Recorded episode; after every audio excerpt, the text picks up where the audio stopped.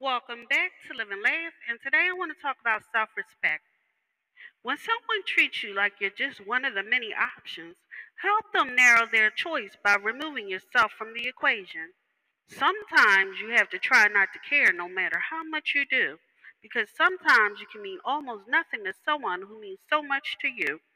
It's not pride, it's self respect. Don't expect to see positive changes in your life if you surround yourself with negative people. Don't give part time people a full time position in your life. Know your value and what you have to offer, and never settle for anything less than what you deserve. Thank you for listening. If you know anyone that could benefit, go ahead and share it.